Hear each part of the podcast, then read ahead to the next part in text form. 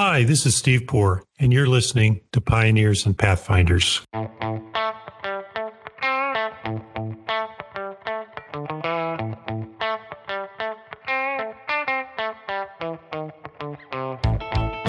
We're joined today by Olga Mack. Olga is Vice President and CEO of Parley Pro at LexisNexis. Parley Pro is a contract lifecycle management platform that is pioneering online negotiation technology. Olga has dedicated her career to improving and shaping the future of law. She believes that by embracing technology, the legal profession will become stronger, more resilient, and more inclusive. Olga's TED Talks are very popular, and in addition, she is an outspoken advocate for professional women. She founded the Women Serve on Boards movement that advocates for women to serve on corporate boards, for example. In her spare time, where she finds it, I don't know, she also helps startups thrive and grow, serving as an advisory board member for a number of companies. In today's conversation, you'll learn more about why Olga thinks it's so important that the body of law be human centered, how to make it so, the role of technology in law as a service, and why a more transparent world demands more accessible contracts. Hope you enjoy the conversation.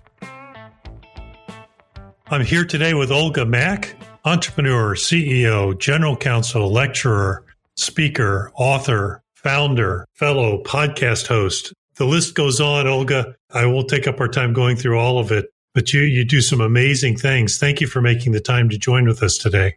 It's my pleasure. Thank you for having me on the show. And I will make you add one thing: human, human first. human. That's a, well. Let's let's talk a little bit about that. We'll put in the show notes a link to your most recent TED talk where you talk about law as a service and you talk about the need my words, I think, not really yours, for a human centered approach to the delivery of law, delivering law in terms humans can understand at the time they need it, in the place they need it, etc. Talk to us a little bit about your thoughts on law as a service. Have I captured the core points? Yeah, you are definitely on point. I, I'll take maybe even a step back and reiterate what we as lawyers know intuitively, but maybe don't articulate. And that is law is the foundation of civil society. In the end, civilizations that live and thrive have some sort of body of law that is accessible, that is inclusive, and that is of service.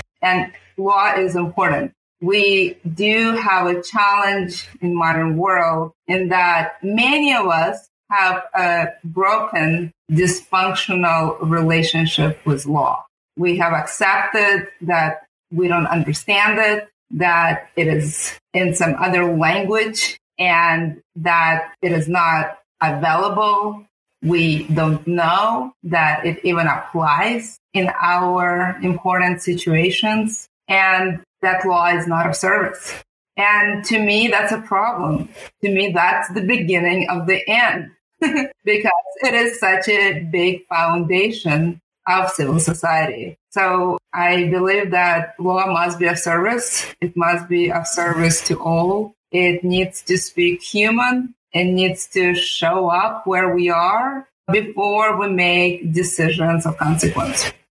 You've uh, obviously spent a lot of time thinking about this and writing and speaking on it. Thoughts as to how we've gotten to this place? What's what's caused the law to become inaccessible, too expensive, too dense, too unapproachable, too unavailable to people? This obviously didn't happen yesterday. This is built up over a very long period of time. What's the root cause here? Well, that's just it. A series of small steps in the wrong direction that feel natural and no one questions. If it happened as a revolution, if your rights are taken away suddenly, we know that that would be a problem. You know, just look at a few most recent, you know, decisions of the United Supreme Court. Things are suddenly taken away. There's shock in the system and you see a reaction. When you see an quote unquote slow, what feels like quote unquote natural evolution, a series of small steps in the wrong direction. They just feel natural. And sometimes that natural leads to decline. And so I think that's what it is. It is small steps of not understanding the law, making decisions, not necessarily seeing consequences, accepting it as a reality, accepting that that's the default, signing your name at the bottom, hoping for the best. And most of the time, nothing happens. It's that comfort that law is not there to serve us. It is that comfort that we're making decisions in the dark where we shouldn't. Because the technology to inform us is there. It just somehow hasn't materialized in real life. So, how do we make it materialize in real life? What steps do we need to be taking to reverse this trend? Is any problem? Acknowledging that you have a problem is a huge step.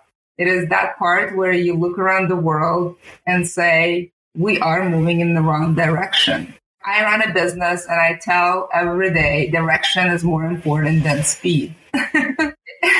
you don't want to go quickly to a bad place. Direction is very important. And it is that point where we as leaders, we as society stop and say, we have now for long been trending in the wrong direction. I think that's step one. And step two, to look around and to see what tools we have in front of us to change that. And uh, sometimes those tools are technological, and sometimes those tools are baseline beliefs and expectations. I frankly find it easier to change technologically, and I find it much harder to change expectations, beliefs, and things we've been living with for a long time. That actually takes time. And then prioritize all you have in front of you and start building a different reality and change direction and then assure yourself that you are trending in a better direction. And once you have a conviction that you are trending in a better, more correct direction, that's when you increase speed. If you talk to any pilot, they will tell you that a half degree in direction can be a difference of when you take off, a difference in a very different location. So think of yourself as a pilot. A half degree of direction can make a huge difference in success, in your personal success, in your career success, in your societal success, in the success of the civilization. So let's start with step one recognition that there's a problem. How do you get people to recognize there's a problem? Because people don't often want to acknowledge there's a problem, certainly not a problem that requires them to do something differently. How do you get this problem recognized? Because I, I, agree with you that it's a problem and I agree with your analysis of it. But how do you get people to accept it internally such that they're prepared to act on a different change methodology? That's a very good question. Many of us who go to law school, one form or another, have a definition of justice and have hold service to at least to some degree of importance. Some of us greater than others. And what I find is that everything starts with a thought and imagination. If you can't even imagine a different world, it definitely will not happen. And so what I found throughout my career that service, no matter whether I, you know, I've been a general counsel of a nonprofit and I've been a general counsel of for-profit companies and I've been a CEO for-profit companies. Service is an important part of my life. And I tend to think of it sort of five step process. There's some component of writing. There's some component of sharing. There's some component of speaking. There's some component of teaching and there's some component of advocacy slash acting. And those are five components allow you to meet 80% of the 80% of the humans where they are in their natural habitat, depending how they consume ideas to tickle their imagination and what I find is that humans are smart. If you show them better, if you tickle their imagination, and if you take them from point A to point B, there will be smarter people than I who will take it from B forward. And so that writing, sharing, speaking, teaching, advocating is kind of the model I use in, in various industries and in, in, for various causes to be of service. And the goal is to take the conversation from A to B and inspire more capable people to take it forward. One of the uh, tools you talk about, obviously changing people's mindsets and getting them to behave differently, is of course an enormous challenge. Let's talk about the easier of the two technology. What role does technology play in law as a service? The trend in the world is simplification, accessibility, and standardization. That's just historical art in every industry. And law will not be an exception. It turns out that technology is really good at all of those three things. And so if you show how technology can do one or two or three of those things to folks who already admitted that they have a challenge, they will probably listen. And, you know, there are numerous other trends as well. But I do find that simplification, accessibility, standardization is where the world is bending. And so technology is really good for that. And uh, finding the right person in the audience who will be recipient is important. And increasingly, it's not an impossible task. We have seen during the pandemic that many business professionals, many legal professionals, many humans have been asking and questioning. And so we see leaders who take positions and nudging their organizations in a different direction. And we see many of them to be increasingly vocal in social media, in speaking, in personal conversations, in every place humans go. It does seem that technologies, the pace of technology innovation has picked up, perhaps and due to the pandemic, perhaps due to natural trend lines anyway. How do you think we should come to grips with the gap between those that have access to technology and those that don't? I'm particularly thinking of access to justice issues, the socioeconomic gaps that exist. You see it in online education. You see it in access to justice. How do we deal with that foundational point if we want to use technology as a accessibility tool? You have to meet people where they are. They may not be on a desktop. They may be on a smartphone today. And depending on the generation, they may be, I don't know, in metaverse, right? You need to meet them where they are and ask them what they value. You talk to my 11 and 13 year old, I can tell you for a fact that they value digital stuff much more than real stuff. I still value my real stuff much more. So if you want to speak to oldest of the world, maybe you should have a different conversation than you have to the generation of my 11 to 13 year olds. I think that, that that's very important. That's important in sort of really big audacious goals as sort of decreasing gap in justice. And it's also important in the conversation of legal professionals who may be in a different stage of their digital transformation. Not all fantastic legal professionals went to college and used internet or even a computer. that's that's very true. Speaking as someone old enough to have been pre-computer. That's exactly right. Thank God we have increasing longevity in this world, and we all will be blessed with longer lifetime. That means that we're going to have generations of professionals who are able and willing to serve, and they have different relationship with technology. We need to meet them where they are, where they're comfortable, because as a society, it is our obligation as a profession to help everyone to cross that bridge safely, comfortably, in a way that you feel included. We need to do more of that because just because you did not grow up with internet, it doesn't mean that you have nothing to give of service. You may have a lot of experiences and insights that would be helpful. You are valuable human even if you did not grow up with internet. You're valuable human even if you don't have laptop and you skipped that stage altogether and went straight to smartphone or not. I think starting with that premise that you're valuable human first and you are worth including and that the talent is equally distributed in all population. And it is important for us to bring along everyone on this digital transformation journey and being open that we have different experiences because technology is changing quickly and our lifespans are increasingly long, thank God. And so meeting humans where they are and allowing them to thrive is a win-win for everyone. It makes the market a much bigger place and therefore more ability to make a profit. It also gives us an opportunity to take advantage of a much bigger pool of talent. So you're much more likely to find genius in a larger pool of talent. It is that simple. So let's talk about simplification and, and ease of use for a minute. In your TED talk, you gave a number of sort of fabulous examples of people signing stuff that they didn't read whether it's the NDA to get into a particular business or the eviction notice or the firstborn giving away the firstborn. Don't do that. Don't no do that. no matter what happens. In my case, my newborn was such a pain that I'm almost sure if I gave her away, I would have been returned.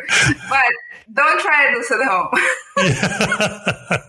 but part of the problem is people don't read that stuff because it's so dense and they don't think there's anything they can do about it. And you made the point earlier, they just sign it and just hope for the best and just go on. How do we change that dynamic such that you talked in your TED talk, for example, about the eviction information. And if it were done for accessibility purposes, it would highlight the important stuff like the time of the hearing, the date of the hearing. That'd be in a box, just like normal corporations do. What's keeping us from making those simple changes? I know recognizing there's a problem is the first step. Look, we are increasingly all living in the fishbowl. And what I mean by that, the world is increasingly more transparent. That's a side effect of technology. When you, for example, you know, I, I spent now almost three years in contract life cycle management technology. It turns out when you roll it out, your contracts becomes much more transparent. People in your business will know what's in your contract. It's still a private document in a sense that it's not available to the public, but there are shades of what I call privacy. And so when you increase transparency, and that's what technology does because at any given point, you know where the contract is in flight and who is using and how they're contributing. That is visible. You can see who is a productive member of your team and who maybe not. When all of that becomes transparent, when content becomes transparent and all content around us is increasingly branded. You know, if you people show up on social media to represent who they are. And once you increase the transparency of a document, even internally, it becomes visible. People start seeing what's in your contract, what's not in a contract. Do you hold your suppliers accountable? You tell everyone that you're a friendly brand, yet your contract does not read very friendly. It is those inconsistencies that jar people. What you say and what you do. And so it's a symbiotic relationship. You see that documents and our work product, even if it's still private, meaning not available to the public, within the company communicates who we are, not just with words, but with the design, how it looks. Does it look like a bunch of dense text that is hard to read? Do we say that we're a friendly company, yet we have a lot of punitive stuff in our contracts? It is those what you say and what you do during reality that are very stark with you know, and, and obvious when you increase transparency. So we shine the light on the black box and increasingly live in a fishbowl. And when you live in a fishbowl, everyone can see. And what they can do and will do, the first thing they will do is compare your actions and your words. And that forces change that's how transparency is really paramount in this shift. That's a fabulous point. Let's shift gears just a bit. You talked about spending a number of years in contract technology through Parley Pro. Tell me about a little bit about the company and what caused you to start that organization. So Parley Pro is the contract lifecycle management platform. We essentially cover the entire lifespan of a contract and we help you to have a relationship with a contract that is appropriate to your function and appropriate to the stage of a contract. So for example, attorney who is living in contract and manages every stage will have a very different relationship than another professional who, for example, only reviews one clause. And that person will have a very different relationship with a contract than a professional who uses a sentence in her daily life. And so we allow you to have a different relationship with that contract, different access to it, different nudging, different interactions based on who you are and where the contract is. Now, I did not start this company. I have a pleasure and a very unusual experience in that I was invited into the company when the company was five years old. I am a foster parent. I'm a very committed foster parent. I love my baby. This baby is mine, but I, I'm not a biological parent. That doesn't make me less of a parent. That just makes me a non-biological parent who is very committed. And I had a very flattering, fortunate, lucky experience of being invited to, to take care of this baby when this baby was five years old. I've been a lateral CEO, that's a technical term, for about almost three years. I was identified by the founders and recruited by investors to join the company when technology was predominantly developed and the company had no customers.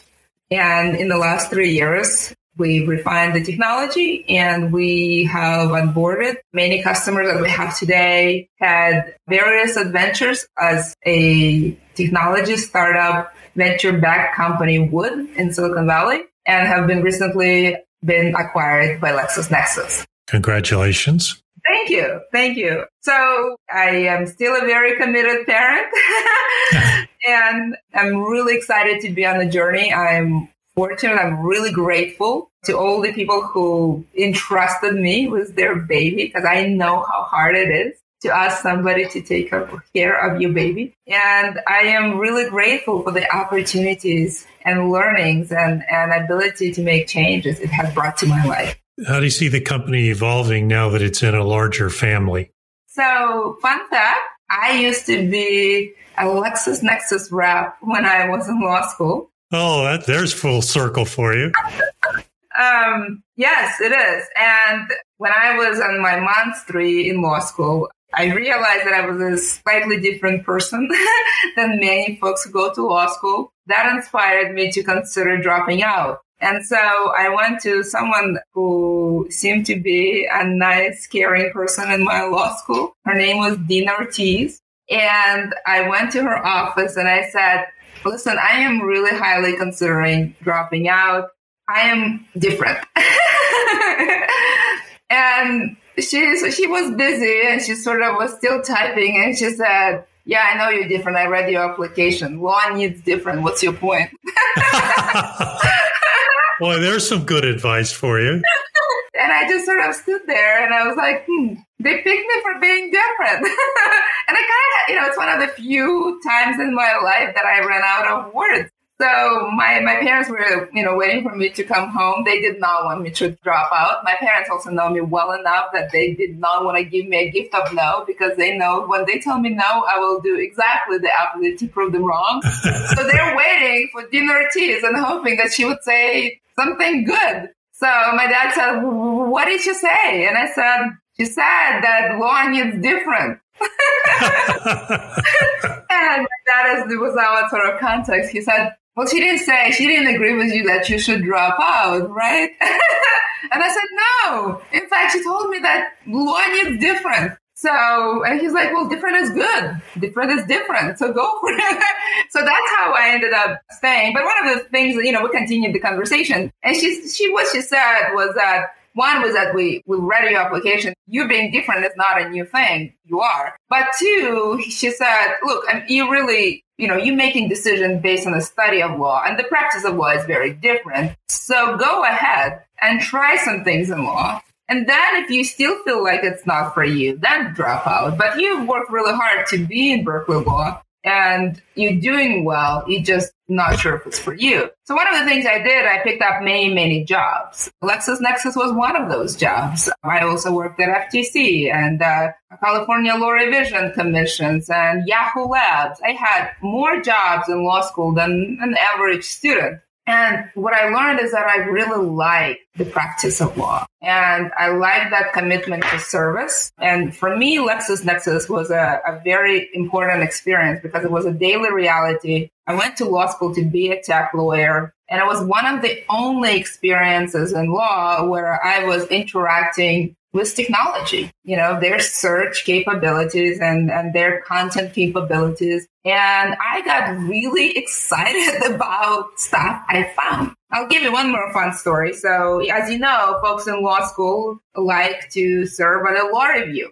and they're invited to apply. And that actually always puzzled me because you and I've asked this question and no one been able to answer this question to me. Why does everyone want to serve on a law review and edit somebody else's article? if you really want to make an impact, perhaps you can write your own. And so, um, what I ended up doing was actually during my law school, I, I wrote five law review articles. I probably wrote more than most. I spent so much time in LexisNexis lab playing with their technology and going down deep rabbit holes and all kinds of nuances of law that inspired me to write five of them. So um, all of that to say is that I think LexisNexis is a very inspiring place for me personally. It was very important for forming me as a lawyer. I am really excited about this partnership with Parley Pro. I see the world as sort of in five stages in the futures. I, I see it automated. I see it connected. I see data driven, intelligent, and timely. And LexisNexis Parley Pro partnerships allows me to really increase our reach and increase our impact in all five. That's fabulous. Looks like it's going to be an exciting continuation of the journey. Let's move back to what made you different in law school. I know you moved to the US when you were 13 and your parents are engineers. So you come from a, a very analytical, I would think, family structure. I mean, engineers are tend to be very analytical, analytical types.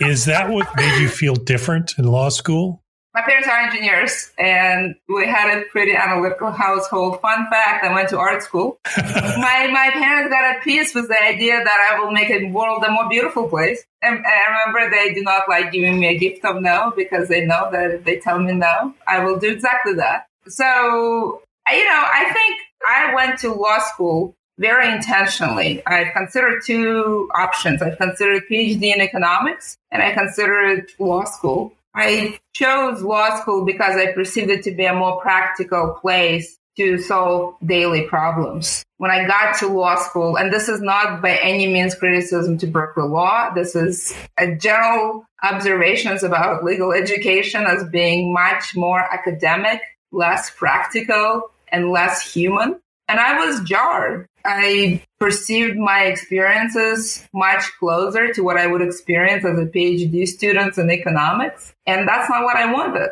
I was looking for ways I can be practically helpful on day one. And that was not happening. Fair enough. I think you're not the only person who have had that experience in law school. Many of us, it wasn't what we thought it was going to be when we started. Yes, but I think what makes me different is asking whether I should continue dancing to the song that I don't like.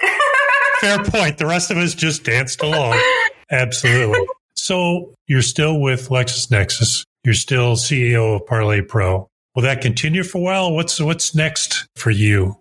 The next is building at LexisNexis. As I mentioned, you know, we've been on a journey of automating a lot of things in contracts, and that will continue. We also have been on a journey of being more connected, and this will continue even more with LexisNexis. It has number of properties that are important. Uh, one of the most important connections to us is CounselLink. CounselLink unites legal teams around matters. We unite business and legal teams around contracts. If you have a robust connection, you can unite the entire enterprise. And CounselLink also connects to billing. So it connects to service providers and law firms. So I am looking forward to building a world where you operate a legal team and a business with knowing exactly what you have in your legal documents, why it's there, what changes you can make today to make a brighter future tomorrow. So I'm really excited about sort of building a much more connected legal team really excited about data capabilities of LexisNexis. They have some really exciting contract data capabilities that I've been dreaming to build and now I will be building on. And so that will make the already very advanced product much more exciting and useful. And I am really excited about it. And then the future is much more intelligent. And as we know, what attracted me to LexisNexis in law school was its content. The content needs to show up where we are, when we need it, at the right place and the right time. And we will be doing that because, you know, as a former in-house lawyer, as a former general counsel, I think there is an absolute opportunity to be informed about the right things at the right time because we see the rise of in-house professionals and we see the way they interact with their service providers is changing. And contract is where many in-house professionals live. And we will be there serving them, making them more intelligent at the right time because I truly believe in this power of content. And of course, as I said, timely is important. Timely is very important in all decisions, especially legal decisions. It's not useful to know that you're wrong after something happened. It is useful to know how to be right and how to make good decisions. And that's what a good lawyer brings to a conversation. So um, the plan is to build the future of law and bring, you know, the capabilities and contracts that we have and combine with power of data, content, and the power of connections within LexisNexis. And I think it's a bright future. It sounds fantastic. It sounds incredibly exciting. We're out of time. I can't tell you how much I've enjoyed the conversation. Olga, and thank you very much for your time. You've got a few things on your plate. I appreciate you squeezing us in. Absolutely. This was fun. Yeah, I enjoyed it. Thank you. thank you. Thanks for listening to Pioneers and Pathfinders. Be sure to visit thepioneerpodcast.com for show notes and more episodes. And don't forget to subscribe to our podcast on your favorite platform.